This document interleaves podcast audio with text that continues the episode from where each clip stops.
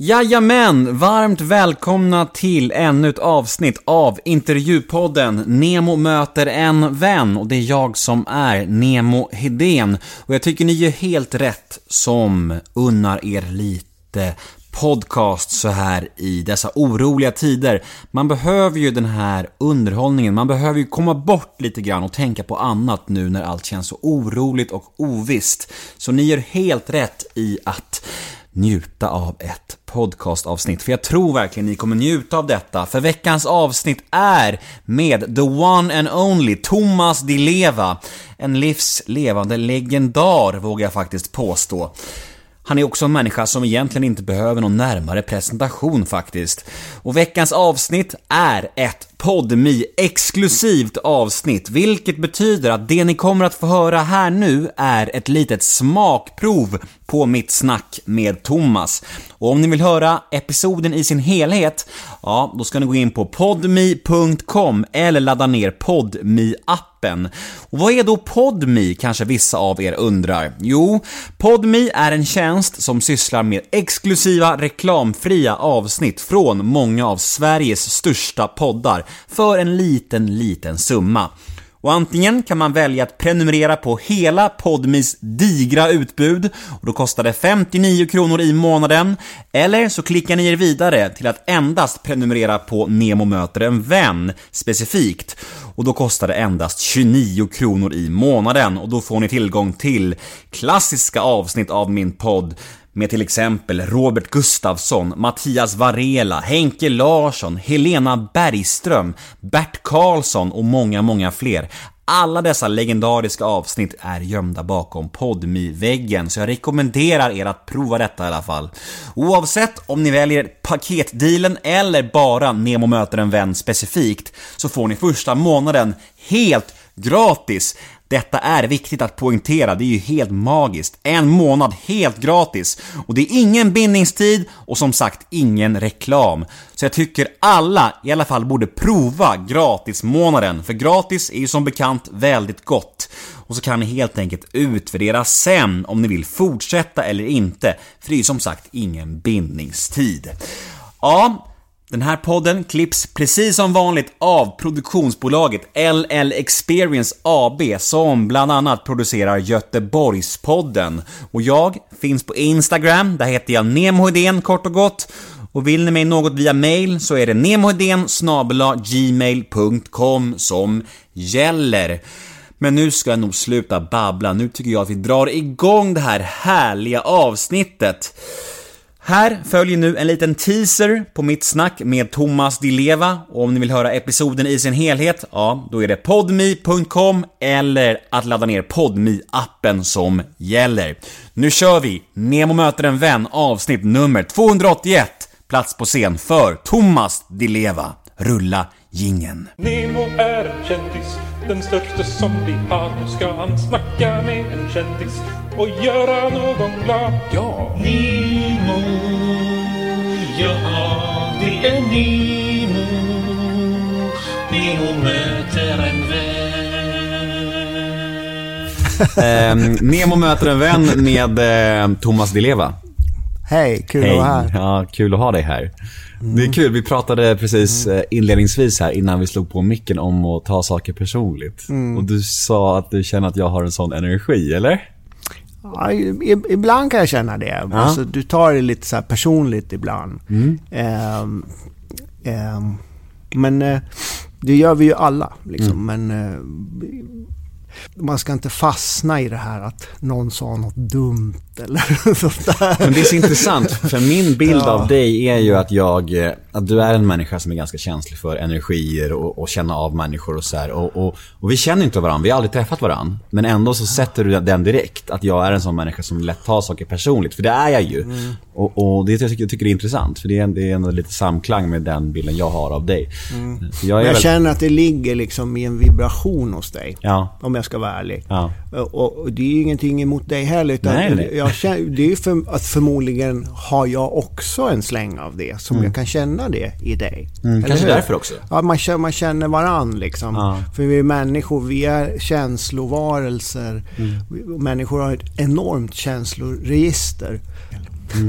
Ja, men det är ju det. Och jag har ju ofta tänkt att det är någonting negativt att vara väldigt känslig och, och reflekterande och, och att det är mycket, liksom mycket hela tiden. Men jag tycker snarare nu på, nu på senare år har jag börjat se det som något positivt. Att, att för hellre det än, än tvärtom att vara helt avstängd. Ja. Alltså verkligen om jag, om jag får välja. Även om det kan vara lite jobbigt. men det är ju som du väljer, eller hur? För du, du tycker det är skönt. Och jag tycker också det låter skönt. Men vi är ju olika. En del människor kanske känner mer att liksom, jag vill inte...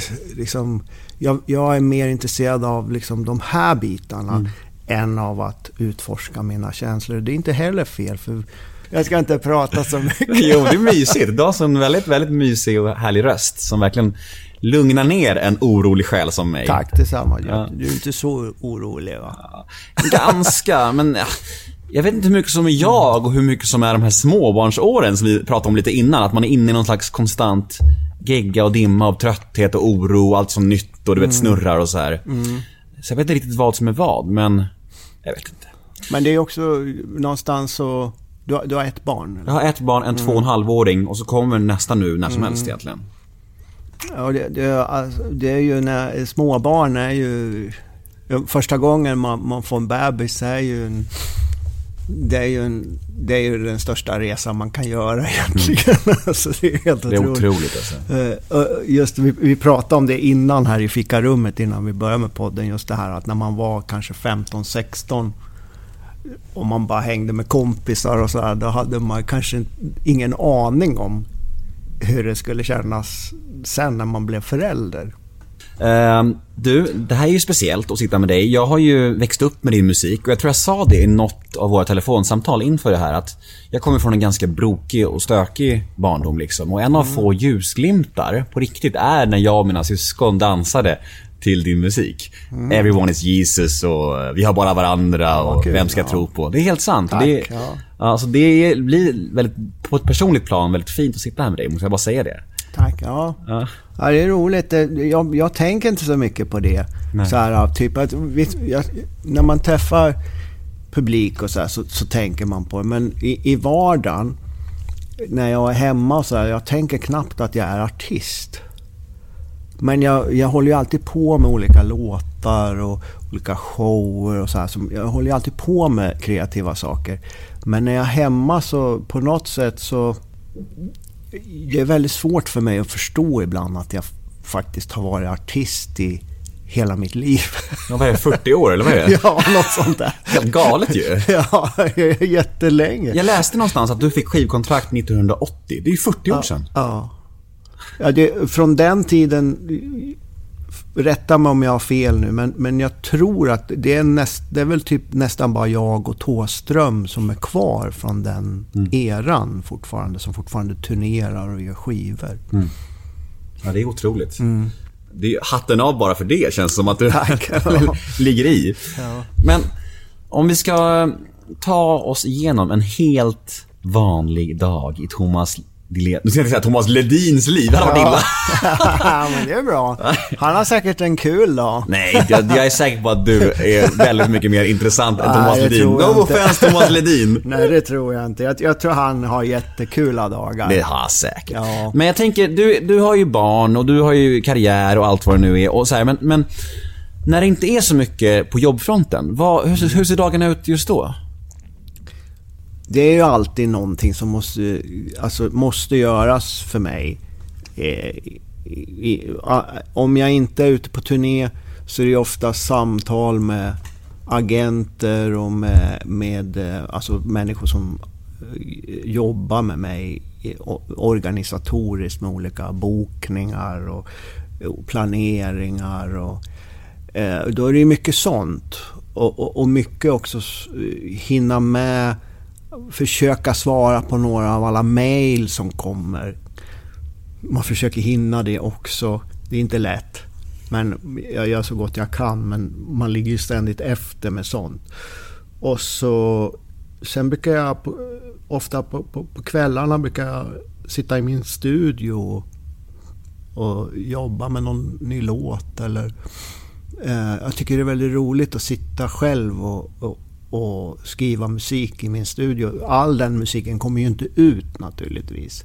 Men eh, jag tycker det är så himla kul att, att jobba i studion just nu. Alltså just nu, det, det har varit så sista två åren ungefär. Som en nytändning typ? Ja, i det här med studioarbetet och hålla på och producera saker och eh, det är himla kul. Mm. Det, det, det tyckte jag var roligt också när jag var när jag var i 20-årsåldern, 20 fram till kanske 30-35 tyckte jag också det var himla roligt att eh, arrangera och musiken och så här, jobba med produktionsmässigt.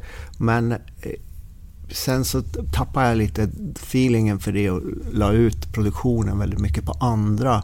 Men sen nu sista åren så känns det som att jag har kommit tillbaks till, till själva produktionsmomentet. Mm så, för det var ett, ett antal år då jag mest bara skrev låtarna och så lät jag någon annan sitta och programmera fram det och spela. Och jag, jag spelade lite gitarr och lite så här, sjöng lite och så här, och spelade någon synt och var nöjd.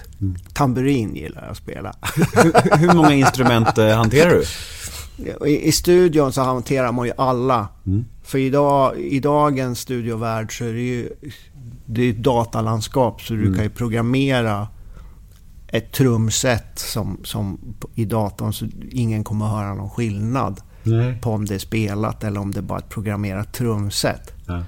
Och du kan göra lika med alla instrument men jag försöker ju spela, dels när det är så piano, när det är gitarr och så här, då, då spelar jag det live så mycket som möjligt. Men sen klipper man ju i det. Men det är på samma sätt som när man gör långfilm så man klipper ju i alla scener och man klipper saker så det blir tight liksom.